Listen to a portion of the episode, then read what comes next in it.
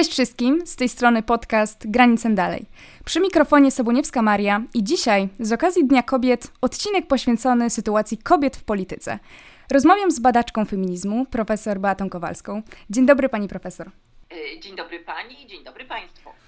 Pani profesor zajmuje się na co dzień badaniami na rzecz równości płci w kraju i za granicą, ze szczególnym uwzględnieniem feminizmu muzułmańskiego. Czy ta sytuacja jest aktualna, czy coś się może zmieniło? Ciągle jest aktualna, ale też wiele się zmieniło, bo rzeczywiście przez dobrą dekadę, a nawet trochę więcej, sporo jeździłam do krajów Bliskiego Wschodu, pisałam, badałam, działałam razem z tamtejszymi liderkami kobiecymi, aktywistkami, feministkami przez dobre wiele lat. Natomiast od blisko 5 lat, bo właśnie niedługo minie pół dekady, badania, które tak naprawdę zaczęłam na Bliskim Wschodzie, a dotyczyły one genderowego wymiaru obywatelstwa, kontynuuję w Polsce, badając czarne protesty, strajki kobiet i ostatnią falę. Właśnie, to się świetnie składa, dlatego że chciałabym dzisiaj porozmawiać o sytuacji przede wszystkim w Europie. Możemy też dużo mówić o naszym polskim podwórku, bo wydaje mi się to niesamowicie ciekawe. Chciałabym zacząć od twardych danych, od statystyk. Znalazłam takie badanie nazwane Kobiety w polityce z statystyki międzynarodowej. Ja wszystkim zainteresowanym mówię od razu, że to badanie zostało umieszczone w opisie tego odcinka i z tego badania wynika, że partycypacja kobiet w polityce już na samym poziomie Unii Europejskiej, na poziomie rządów znacząco się od siebie różni. Na przykład jeśli chodzi o członków krajów takich jak Hiszpania, Szwecja czy Francja, to one przodują w przestrzeganiu standardów równości. To jest około 50% partycypacji kobiet w rządach, ale z drugiej strony mamy takie państwa jak Węgry, które mają 7% kobiet, czy Malta, zaledwie 12%.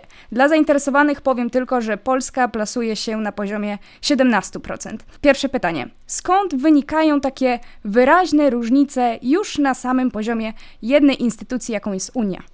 Bardzo dziękuję za to pytanie. To jest takie pytanie otwierające obok innych podobnych pytań, które pojawiają się zawsze przed Dniem Kobiet. Zwykle dziennikarze, dziennikarki oczekują odpowiedzi maksymalnie na trzy linijki, więc bardzo się cieszę, że dzisiaj trochę więcej będziemy mogły o tym porozmawiać. Więc jako socjolożka muszę być bardzo ostrożna w prostych receptach i odpowiedziach, więc po prostu odpowiem, że odpowiedź na to pytanie jest bardzo złożona. Już pobieżny rzut oka wskazuje na splot szeregu czynników politycznych, kulturowych, historycznych. No i to też oczywiście związane jest z wprowadzaniem rozwiązań systemowych, czyli takich rozwiązań jak kwoty i parytety. Już taki pierwszy rzut oka na te wymienione przez panią kraje pokazuje, że zwykle wyżej plasują się te kraje, które przyjęły jakieś systemowe rozwiązanie, które pozwalały szybciej kobietom zaistnieć w polityce. No właśnie, bo sobie wyobrażam, że to nie jest tak, że na przykład w Hiszpanii jest lepsze środowisko do uprawiania polityki przez kobiety niż na przykład na Węgrzech. To znaczy, to też nie jest tak, że Hiszpanki, Francuski czy Szwedki są bardziej polityczne od nas Polek, że to są takie działania, które są... Chyba muszę to powiedzieć, bo wydaje mi się, że są trochę sztuczne. To znaczy, to są takie narzędzia do, wydaje mi się, poprawiania tych statystyk, do zwiększania udziału kobiet w polityce, ale moje pytanie jest takie kluczowe. Czy one w rzeczywistości działają? To znaczy, czy spełniają one swoje funkcje? Bo... Zastanawiając się w ogóle nad taką istotą parytetów, to ja mam pewien problem, taki osobisty, bo w ogólnym rozrachunku zastanawiam się, czy to nie jest w jakiś sposób krzywdzące dla kobiet, bo parytet jest w końcu takim rozwiązaniem, które ma ułatwić jakąś funkcję, dostanie na przykład jakiejś posady ze względu na permanentną cechę, w tym przypadku płeć. Czy to nie jest takie upodmiotawiające? To zaczniemy od początku. Jak popatrzymy na ostatnie, stosunkowo najnowsze dane, to widzimy, że aż 40 państw zapisało w konstytucjach lub ustawach obowiązek umieszczania kobiet na listach wyborczych. Z kolei kolejne 50 państw w skali takiej globalnej pozostawiło tą decyzję partiom, które samodzielnie zobowiązują się do zapewnienia obu płciom odpowiedniej liczby miejsc na kobiet na listach. I tak w Unii Europejskiej takie odgórne przepisy wprowadziła m.in. Francja, na co pani zwróciła uwagę, cytując ten bardzo wysoki wskaźnik obecności kobiet na tych najważniejszych stanowiskach, ale także Belgia, Portugalia, z krajów postkomunistycznych Słowenia, ale także Hiszpania.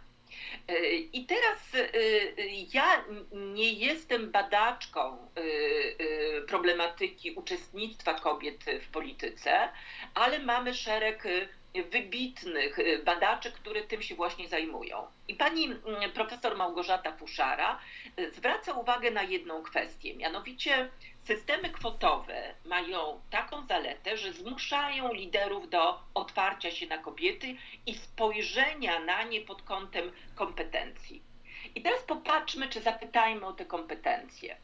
Jak myślimy o polityce tylko w kategoriach uczestnictwa w ciałach ustawodawczych, tak jak parlamenty, czy udziale we władzy, czyli ile kobiet mamy w funkcji ministrów, to zazwyczaj gdzieś umyka nam bardzo istotna kwestia związana ze szczególną ekspertyzą kobiet. Mianowicie bardzo często ta polityka na poziomie krajowym, która jest zdominowana przez bardzo zaciekłą rywalizację, ale też nazwijmy to taki męski styl uprawiania polityki, bardzo rywalizacyjny, powoduje, że kobiety znajdują w innych przestrzeniach swoje miejsce, gdzie realizują własne ambicje polityczne. To każe nam poszerzyć znaczenie słowa polityka. Jak schodzimy już na poziom lokalny, to wtedy widzimy, że tych kobiet w polityce jest znacznie więcej. I one bardzo często odgrywają kluczową rolę na poziomie miast, na poziomie mniejszych jednostek, takich jak, sołectwa, bo już badania sołtysek pokazują, że tam jest ich znacznie więcej. Z drugiej strony wydaje się, że taką szkołą dobrej polityki pozostaje społeczeństwo obywatelskie. Tam widzimy, że to kobiety tak naprawdę tworzą społeczeństwo obywatelskie. Jak popatrzymy na liczbę wolontariuszek czy osób, które kierują ważnymi organizacjami pozarządowymi, to wtedy widzimy, że wśród nich jest bardzo wiele kobiet. Czy zatem nie warto zadać pytanie, nie czy stosować parytety czy kwoty, tylko w jaki sposób wypełniać te parytety i kwoty, szukając wybitnych kobiet. A praktyka tej polityki czy lokalnej, czy trzeciego sektora pokazuje, że mamy wiele wybitnych ekspertek, które prawdopodobnie by znacznie poprawiły jakość naszego życia publicznego i politycznego, gdyby do tej polityki weszły. Niestety rzadko tak się zdarza, ponieważ przyzwyczajeni jesteśmy do tego, że to, co polityczne, zazwyczaj jest męskie. I to ma bardzo dalekie tradycje, dlatego że już w oświeceniu warto wspomnieć, że w tym okresie, kiedy wykuwały się tak naprawdę prawa człowieka, to one dotyczyły przede wszystkim tylko mężczyzn, ponieważ to mężczyzna był związany ze sferą publiczną i on też, on też reprezentował często rodzinę na zewnątrz. Kobiety tych praw wyborczych w ogóle nie miały, w związku z czym to, co publiczne, zawsze było związane z tym, co męskie i to gdzieś głęboko tkwi w naszej kulturze. Myślę, że ma Pani dużo racji w tym, co mówi. To znaczy, analizując naszą w ogóle taką kulturę, w której funkcjonujemy, to uderzają nas takie hasła jak kobiety są z Wenus, a mężczyźni z Marsa. Baby są jakieś inne. Kobieta zmienną jest, ale wciąż w stosunku do mężczyzny. Te sygnały są, wydaje mi się, tak bardzo silne w naszej kulturze i zastanawiam się, ile w nich jest tak naprawdę prawdy. Czy są jakieś badania, które pokazują na przykład jakieś psychologiczne różnice płci pomiędzy kobietami a mężczyznami? Może jeszcze na chwilę zastanówmy się nad tym, o czym rozmawiałyśmy przed chwilą. Chciałabym w zasadzie odpowiedzieć na Pani pytania, bo zawsze zastanawia mnie ta troska o spadek jakości życia politycznego, jeśli w gremiach decyzyjnych zasiądą kobiety z parytetów. Mhm.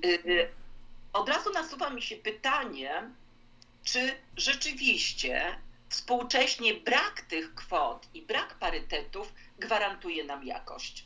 No popatrzmy proszę na naszą politykę i zastanówmy się, czy ten brak kwoty zagwarantował jej wysoką jakość. No pytanie jest chyba oczywiste. Natomiast wracając dalej do tego wątku, muszę jasno podkreślić, że kwoty, parytety nie są cudownym lekiem na polityczne upodmiotowienie kobiet. Mhm. W dużym stopniu ich skuteczność zależy nie tylko od wybranego typu kwotowych rozwiązań, rodzaju systemu wyborczego, ale także całej konfiguracji władzy lokalnych aktorów. Dlatego potrzebujemy szerokiej dyskusji, czym miałoby być polityczne uprawomocnienie kobiet, o jakim przywództwie wreszcie politycznym marzymy i jakie są realne drogi prowadzące do realizacji tych naszych marzeń. I jak popatrzymy na to bardzo szerokie spektrum, które w tej chwili pozwala nam wyciągać pewne wnioski, to widzimy, że skuteczność tych narzędzi zależy od bardzo wielu czynników. Między innymi od tego, czy za swoimi kandydatkami stoją silne środowiska polityczne, które są świadome znaczenia idei równości i zdeterminowane, żeby je realizować w polityce. Jeżeli popatrzymy na to z takiego szerokiego horyzontu, to wtedy widzimy, że te pytania związane z pewnymi uwarunkowaniami psychologicznymi, indywidualnymi, jakby tracą, zwłaszcza dla socjologów i socjolożek, to istotne znaczenie. Chyba takim czołowym argumentem przeciwko parytetom jest, tak mi się wydaje, że niektóre środowiska wysuwają te postulaty norweskie. To znaczy na początku chyba drugiej dekady XXI wieku stworzono tam właśnie taką swoistą politykę parytetów, czyli że 40% kobiet w spółkach państwowych miało być testowane przez kobiety. I problem polegał na tym, że to doprowadziło do powstania takiej grupy zawodowej określanej mianem złotych spódniczek. No i to jest właśnie taki niby czołowy argument, że parytety nie działają i tak dalej, i tak dalej. To jest bardzo szerokie zagadnienie, ale zapytam Panią, czy Pani wie, jaki jest rekord zasiadania w spółkach przez mężczyzn w Polsce? 47. Mhm. Sprawdziłam przed naszym spotkaniem. Wydaje mi się, że zaczniemy od języka. Samo określenie złota spódniczka ma w sobie pewien posmak pewnego rodzaju afery. No tak. Bo kobiety zasiadają w spółkach. Tutaj były to głównie spółki różnego rodzaju przedsiębiorstw publicznych. Natomiast proszę zwrócić uwagę, że nie mamy określenia złote spodnie, dlatego że przyzwyczaiła nas kultura do tego, że to właśnie mężczyźni zasiadają w tych różnego rodzaju radach nadzorczych i w zasadzie nas to nie dziwi. Nawet określenie złote spodnie nie ma w sobie tej tego specyficznego posmaku jakiejś afery. Tak, tak. Natomiast może zastanówmy się nad tym, dlaczego tak się stało. Otóż ten przepis, o ile ja dobrze pamiętam, u progu XXI wieku został wprowadzony przez bardzo konserwatywnego ministra gospodarki norweskiego. A został wprowadzony dlatego, że badania pokazywały, że spółki, w których zasiada więcej kobiet i mamy blisko tego parytetu płci, po prostu finansowo sobie radzą lepiej. Mhm. Poza tym badania też pokazały, że kobiety inaczej reagują na kryzys i w kryzysach spółek znacznie lepiej sobie radzą. To spowodowało, można powiedzieć, to, że przez ostatnie 2, nawet 3 dekady przeprowadzono bardzo wiele badań, które próbują odpowiedzieć na pytanie, jaka konfiguracja w takich radach nadzorczych jest najlepsza. I to diversity, czyli różnorodność, jest właśnie tym, co pozwala zobaczyć politykę spółki z bardzo wielu stron. Natomiast inną kwestią jest to, że dalej zarówno w polityce, jak i w tych najważniejszych miejscach w biznesie, dalej kobiet jest bardzo mało.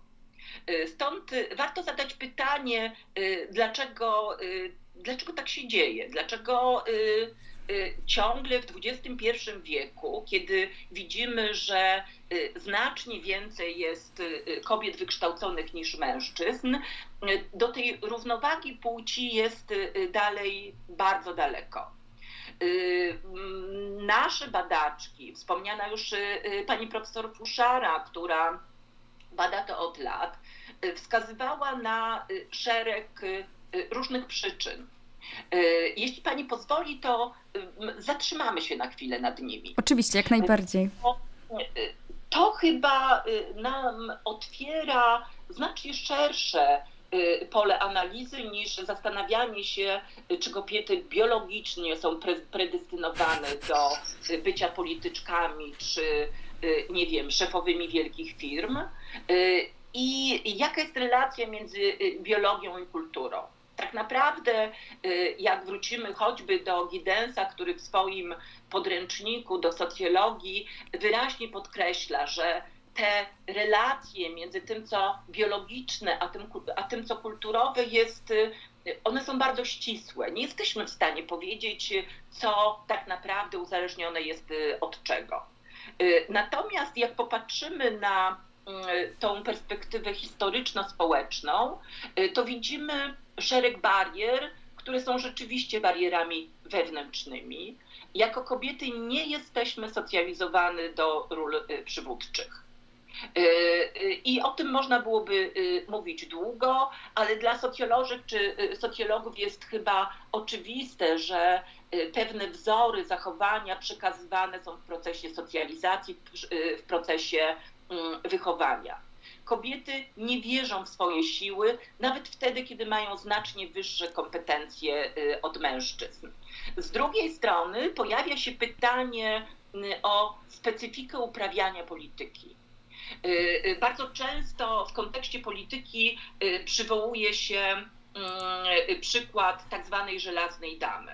Ja bym bardzo chciała, żeby o feminizacji polityki mówić może w kontekście innych wzorów, dlatego że też mamy ich bardzo dużo. Natomiast pytanie, czy polityka musi i powinna wyglądać tak, jak wygląda.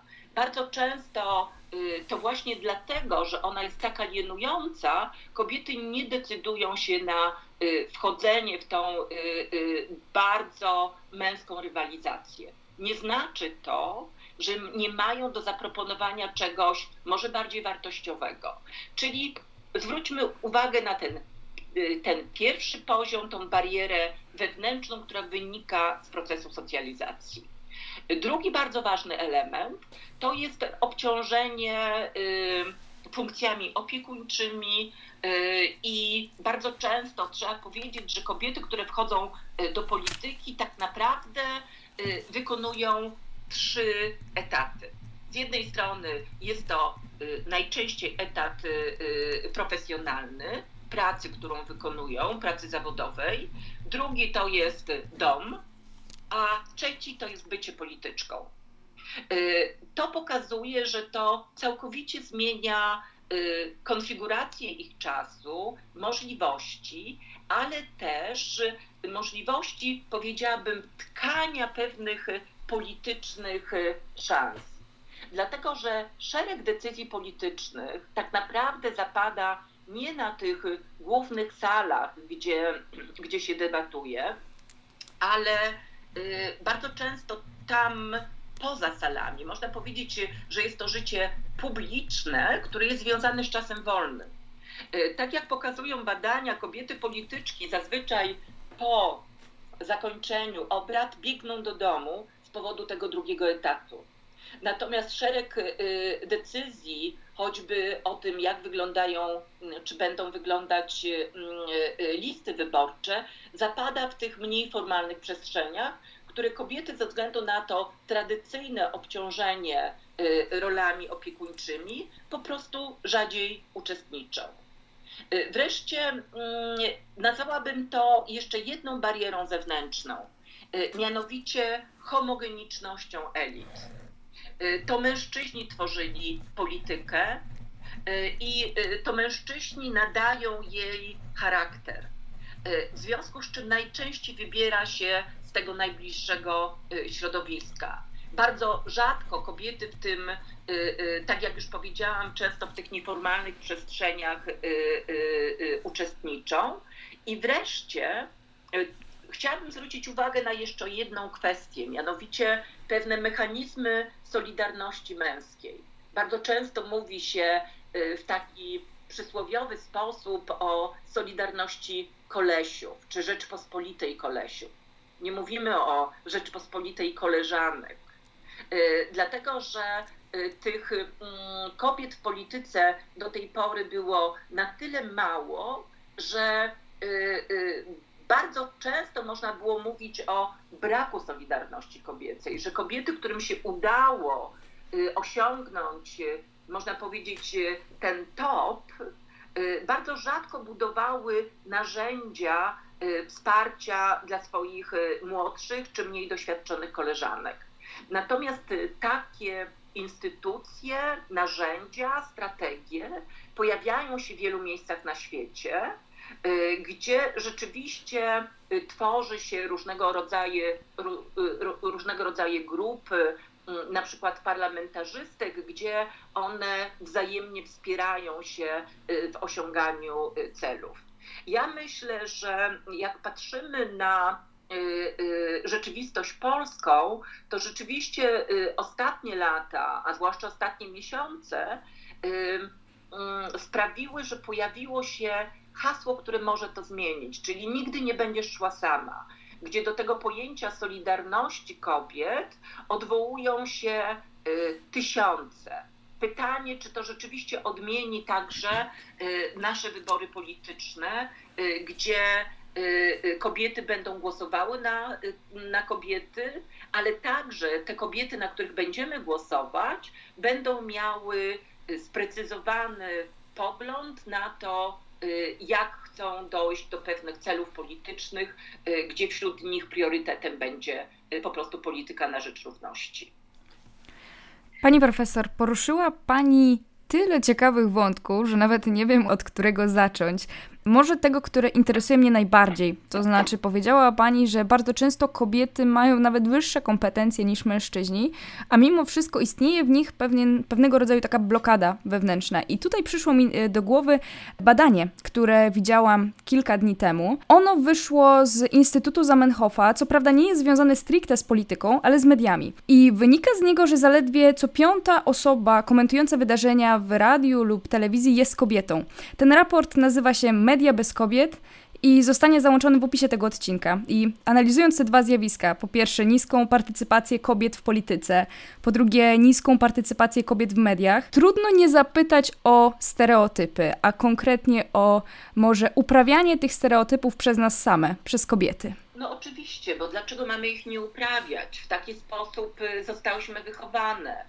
Ja tutaj może odniosę się i serdecznie zarekomenduję książkę o niewidzialnych kobietach, gdzie opisane są te wszystkie mechanizmy, które powodują z jednej strony, że mamy bardzo mało danych, które pokazują, jak funkcjonuje zgenderyzowany świat. Mhm.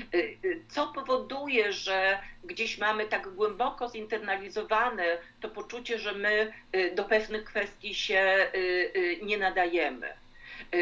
Natomiast mam wrażenie, i to pokazały też nasze badania sprzed lat, gdzie starałyśmy się zbadać relacje między jakością płci równością płci a jakością życia. I co nam ciekawego wyszło? Bardzo często w momencie, kiedy mówimy równość, to sobie myślimy równe szanse dla kobiet, równość kobiet i mężczyzn. Bardzo rzadko zadajemy sobie pytanie, jaki wpływ ma równość na nasze związki, na całe społeczeństwo, na społeczności, w których żyjemy. I to jest chyba najlepsza droga do przynajmniej podjęcia dyskusji, debaty z tymi stereotypami, dlatego że okazuje się, że równość tak naprawdę przynosi nam wszystkim może czasem nawet nieoczekiwane efekty.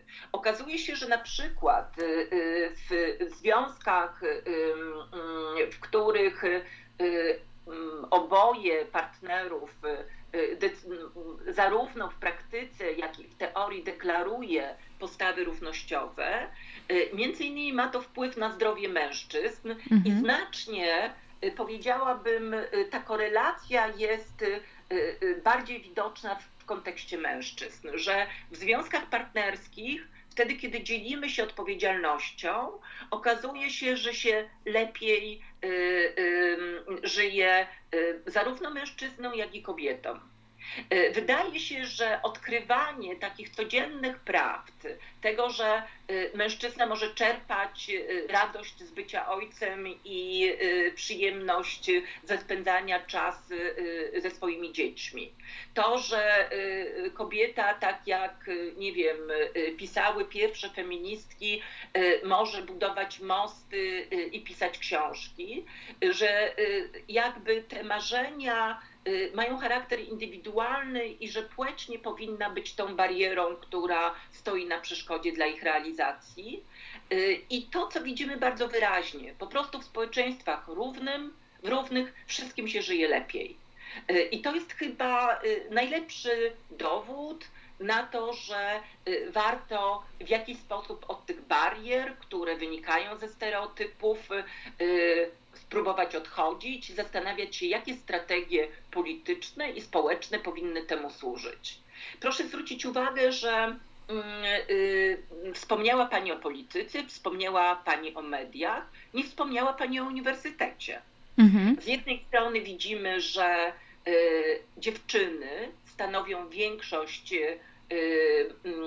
osób studiujących, a im wyżej, tam ich jest mniej. Jak popatrzymy na granty, publikacje, to widzimy, że często skutecznie konkurujemy ze swoimi kolegami. Natomiast jak popatrzymy na realia, to wtedy widzimy, że wśród prorektorów jest jedna kobieta. Jak popatrzymy na skalę Polski, to na głównych uniwersytetach są 2 rektorki, co znaczy, że mamy wyjątkowo dobrą kadencję. Mhm.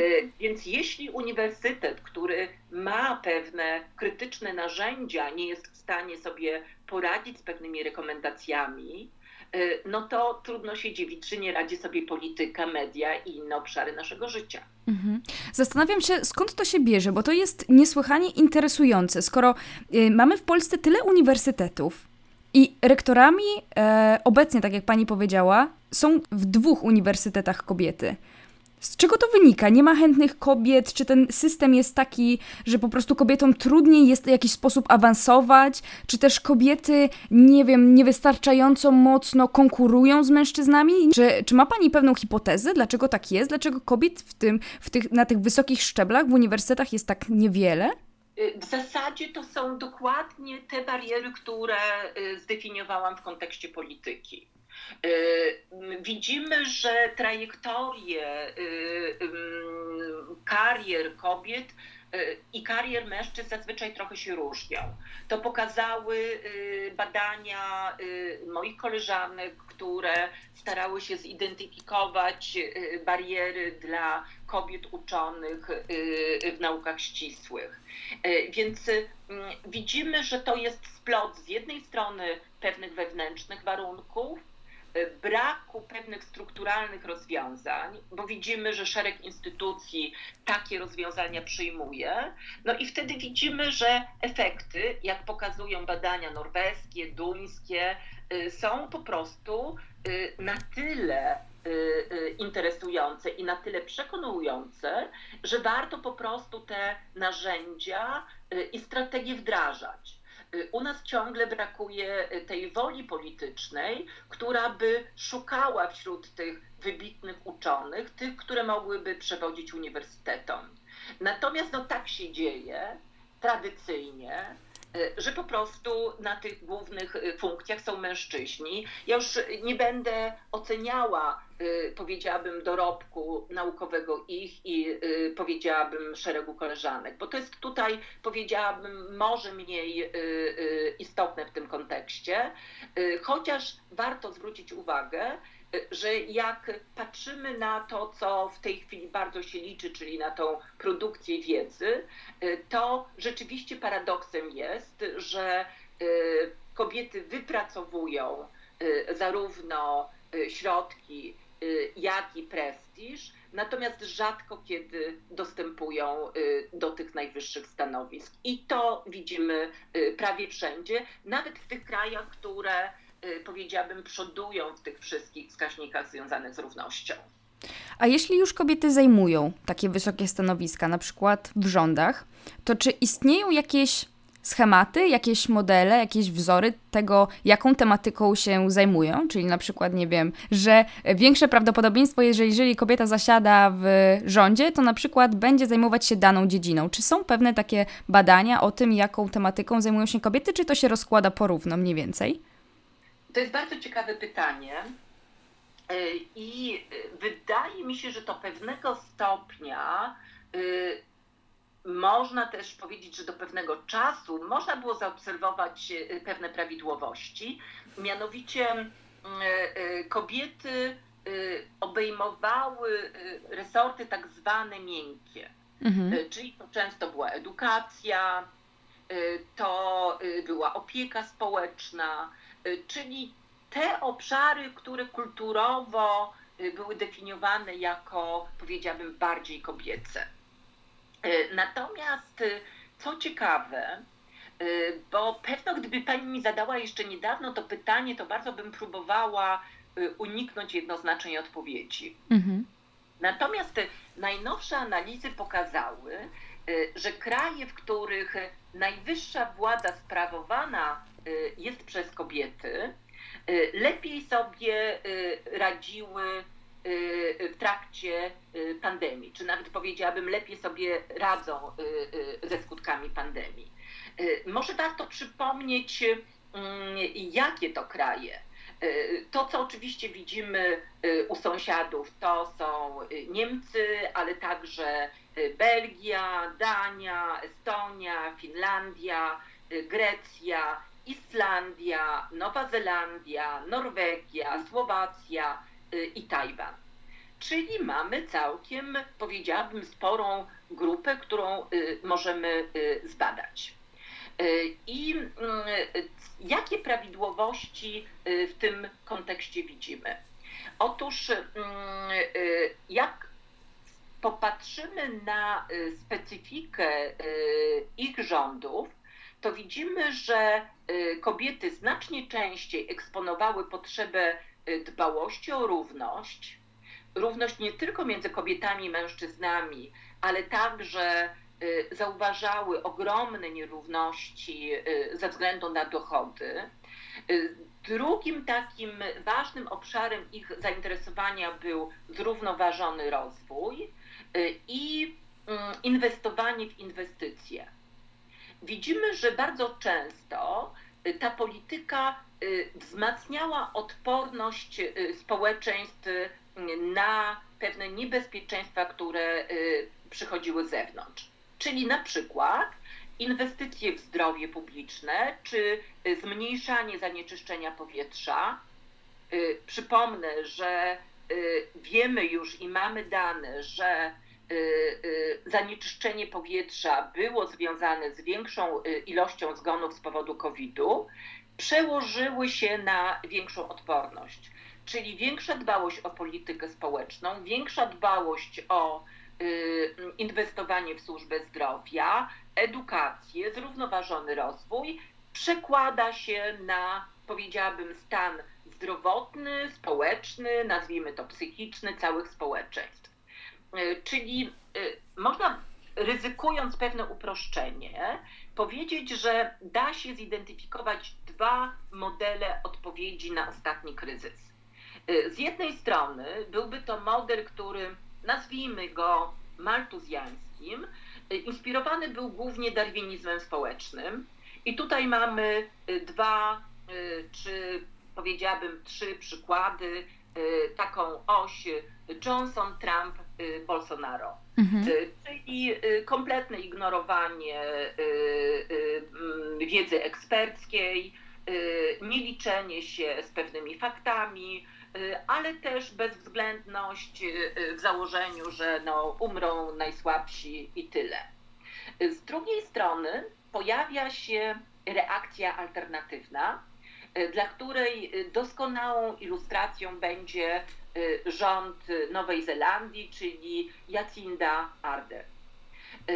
I jak możemy scharakteryzować tą specyfikę nowozelandzkiej odpowiedzi, ponieważ wydaje się, że Jacinda Ardern stała się takim, powiedziałabym, idealnym modelem w kontrze do tych trzech panów. Otóż można powiedzieć, że w modelu tym dobrostan społeczeństwa w długiej perspektywie jest celem ważniejszym niż krótkoterminowe względy ekonomiczne. Mhm. I dlatego polityka ta skupiła się na otwartej polityce informacyjnej ze swoim społeczeństwem i na środkach zapobiegawczych. Ja myślę, że takim już archetypicznym przykładem czy ilustracją tego były wieczorynki dla dzieci przywódczyni Nowej Zelandii, która od czasu do czasu spotykała się z dziećmi i opowiadała im o pandemii i koronawirusie. Ta polityka związana była przede wszystkim z inwestowaniem w zdrowie, w edukację, w mieszkalnictwo, ale też działania na rzecz klimatu. Co to spowodowało? Bezapelacyjną reelekcję premierki Nowej Zelandii. Jak popatrzymy na nawet te krótkoterminowe konsekwencje polityki, na przykład Trumpa, no widzimy, że nikt go bezapelacyjnie nie wybrał ponownie. Tutaj warto jeszcze wspomnieć w tym kontekście, że te badania porównawcze, które są ledwie w zaczątku, pokazują, że częściej, jeśli na czele państw stoją kobiety, to też znacznie większą uwagę przyznają kryzysowi klimatycznemu. I przypomnę, że Nowa Zelandia ogłosiła w grudniu ubiegłego roku klimatyczny stan wyjątkowy i też zapowiedziała, że w ciągu 5 lat sektor publiczny osiągnie neutralność węglową. I teraz pojawia się pytanie, czy to rzeczywiście jest związane z tym, o czym pani mówi, pewnymi psychologicznymi predyspozycjami kobiet. Otóż jako socjolożka mogę powiedzieć, że nie jesteśmy ponad wszelką wątpliwość w stanie udowodnić, że o specyfice polityk prowadzonych przez kobiety decyduje ich płeć społeczno-kulturowa. Natomiast warto zwrócić uwagę na pewne uwarunkowania strukturalne. Kobiety częściej wygrywają w wyborach w społeczeństwach, które cenią równość. To pociąga za sobą zwykle inny styl przywództwa i inny typ preferowanych relacji społecznych, które podkreślają znaczenie solidarności i współdziałania. I to jest bardzo ciekawe, co pani teraz powiedziała, dlatego że wydaje mi się, że możemy z powodzeniem zobaczyć pewną zmianę, która już powoli gdzieś zaczyna się dziać, mianowicie za oceanem w Stanach Zjednoczonych, bo w styczniu zaprzysiężona została pierwsza kobieta jako wiceprezydent, która ona ma bardzo dużo kompetencji do tego, żeby politykę tworzyć, więc wydaje mi się, że to jest taki dobry sygnał na to, że coś zaczyna się zmieniać, że kobiety zaczynają być doceniane, że jesteśmy zauważane w polityce. Nie wiem, jak długo potrwa ten proces do absolutnej równości i czy w ogóle taka absolutna równość jest potrzebna. Ja, jeżeli pani pozwoli, zwrócę uwagę jeszcze na jeden proces, który ja nazywam feminizacją polityki. Bardzo często ten proces jest w jakiś sposób upraszczany, dlatego że zwykle o feminizacji polityki mówi się właśnie w kontekście większej obecności kobiet w gremiach decyzyjnych, czy też wprowadzania pewnych polityk równościowych. Natomiast obserwując zwłaszcza tą politykę lokalną, pewne zmiany związane z takimi kluczowymi debatami na temat specyfiki współczesnej demokracji, to widzimy, że te oddolne procesy na rzecz bardziej otwartych demokracji właśnie bardzo często są związane z tym procesem feminizacji polityki, która rozumiana jest jako pewien nowy model.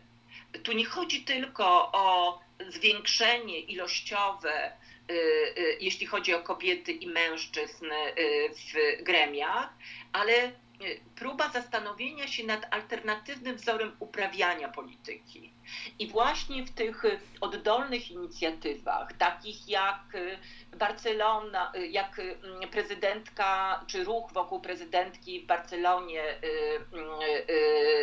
która pokazuje, że tak naprawdę to jest znacznie głębszy proces, że ta feminizacja polityki oznaczałaby wprowadzenie bardziej horyzontalnych procesów podejmowania decyzji, nowych form przywództwa, gdzie zwraca się uwagę na ciągły kontakt, jakbym powiedziała, z bazą społeczną, że często ta nowa, sfeminizowana polityka znacznie częściej koncentruje się na pewnej koncepcji dóbr wspólnych, że koncentruje się bardziej na konkretnych celach, problemach do rozwiązania, niż pewnych teoretycznych abstrakcjach, które powodują, że różne obozy polityczne po prostu są w stanie ciągłego konfliktu.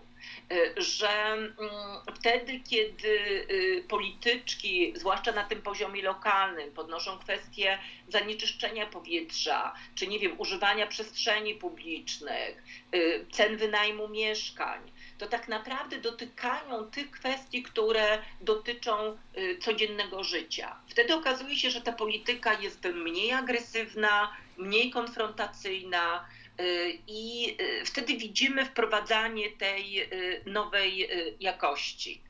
I wydaje mi się, że na te procesy oddolne które z jednej strony dzieją się w wielu miastach na świecie i to jest związane z ruchem prawa do miasta i pewną taką koncepcją municypalizacji polityki, czyli że tak naprawdę na tym poziomie bardziej lokalnym wykuwa się nasza codzienność i tam widzimy ogromne znaczenie kobiet i tego, o czym właśnie tutaj mówię, wypracowywania zupełnie nowych wzorów. Dlatego, że nie wiem, wspomniana Margaret Thatcher, czy z naszego podwórka też mogłabym dać przykłady szeregu pań, no tutaj płeć nic nie gwarantuje. Natomiast jak popatrzymy na to w taki socjologiczny sposób, szerzej, to wtedy widzimy, że to wejście kobiet do polityki oznacza jakby trochę zmiany definicji polityczności. I to, tak jak powiedziałam, widać w ruchach na rzecz prawa do miasta, ale widać choćby w Rożawie, gdzie ta, powiedziałabym, utopijna wspólnota, można powiedzieć, w centrum swoich celów, w swojej utopijnej wizji ma właśnie równość płci w otoczeniu bardzo patriarchalnym, dlatego że no właśnie coraz częściej staje się jasne, że ta równość prowadzi po prostu do wyższej jakości życia naszych społeczeństw. Okej, dobrze. Myślę, że padło tutaj niezwykle dużo istotnych kwestii. Tak szczerze wydaje mi się, że to, że ta polityka przez kobiety jest trochę inna, to jest świetnie. To jest, wydaje mi się, nawet pewnego rodzaju nadzieja, dlatego że postępujące na przykład zmiany klimatyczne wymuszają na nas pewnego rodzaju zmianę polityki. Proszę zauważyć, że my przez 30 lat tkwimy w takiej bierności klimatycznej, nie potrafimy podjąć konkretnych działań właśnie na rzecz środowiska, na rzecz dbania o środowisko i mam taką nadzieję cichą, że być może zmiana w polityce, tego, że będzie tam więcej kobiet, sprawi, że w końcu zaczną się pewne działania i większa decyzyjność. To może na koniec warto podjąć jeszcze ten wątek. Otóż właśnie powstaje publikacja, która jest trochę pokłosiem naszego pierwszego kursu klimatycznego i ja tam właśnie piszę o tym genderowym aspekcie kryzysu klimatycznego. Pominę na razie te smutne dane pokazujące, że konsekwencje kryzysu klimatycznego dla kobiet są znacznie poważniejsze. Choćby przez to, że kobiety częściej giną w katastrofach, które są bezpośrednio związane ze zmianami klimatu. Ale warto pokazać też to, co jest pozytywne. To znaczy, jak popatrzymy na świadomość ekologiczną, to widzimy, że kobiety tutaj, można powiedzieć, wypracowują nowe trendy. To one decydują, że nasze gospodarstwa domowe są albo coraz bardziej zbliżają się do tego zero waste, prawda? To one jakby wdrażają pewne dobre nawyki ekologiczne. Wreszcie to kobiety stanowią większość w ruchach klimatycznych. Przy tej okazji warto wspomnieć, że ikoną tego ruchu jest tak naprawdę nastolatka. Nie mówiąc już o tym, że znowu badania pokazują, że ślad węglowy pod kątem genderowym, oczywiście też się różni, bo kobiety ten ślad zostawiają mniejszy. Więc chciałabym wrócić do tego wątku, który wielokrotnie chciałabym, żeby wybrzmiał w naszej rozmowie. Równe społeczeństwo jest społeczeństwem zdecydowanie bardziej szczęśliwym, ale też, jak pokazują wszystkie dane, po prostu żyje nam się w nim lepiej. I tutaj stawiamy kropkę. Pani profesor, gorąco dziękuję za udział w dyskusji. Mam takie wrażenie, że padło tutaj tyle kwestii ważnych, które w polskiej debacie nie padają zbyt często. Dlatego jeszcze bardziej mnie cieszy ta rozmowa. Bardzo dziękuję. Bardzo dziękuję i życzę dużo pomyślności. Bardzo dziękuję. Do zobaczenia Pani Mario. Mam nadzieję w realu.